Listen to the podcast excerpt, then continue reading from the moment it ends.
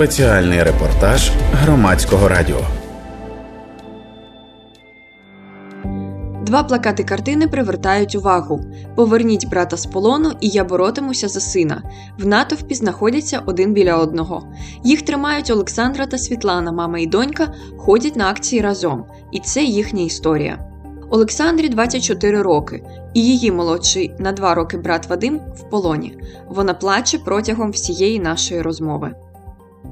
Е, Поїхав на навчання, так сказати, хотів стати з азовцем, поїхав заздалегідь. Ну, всі здогадувалися, що- буде війна. Він, звичайно, також знав і сказав, що він поїде і хоче там бути.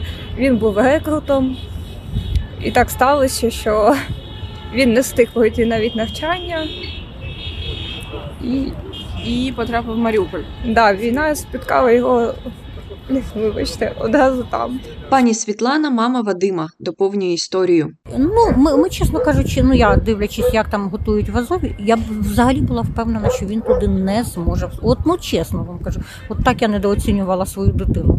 От, а потім оце він три місяці проходив, пронавчив, провчився і каже: мама, я мене прийняли в Азов, я їду.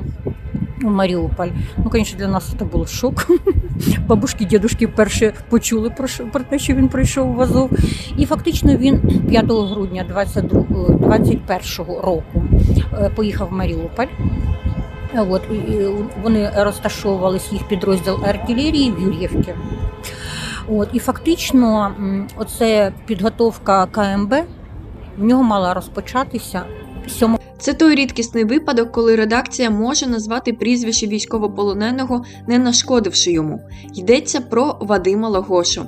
В грудні 2023 року суд на території окупованого Донецька оголосив вирок дев'ятьом військовим тоді ще полку Азов. За версією обвинувачення Вадим і ще вісім його побратимів нібито обстріляли житловий масив.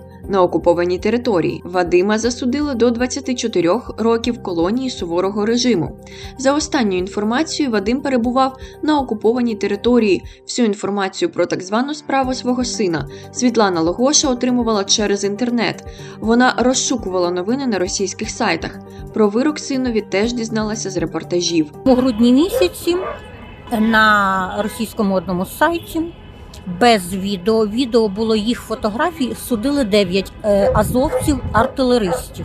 Е, І виходить, інформація була на російському сайті. От таким чином ми з'ясували. Відео не було.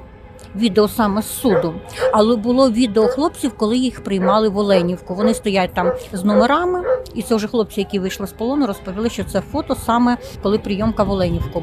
Під час обміну 31 січня в Україну повернувся й український військовий, який сидів з Вадімом в одній камері і розшукав його родину. От він навіть навіть вийшов хлопчик з полону 31-го, він десь навіть тут.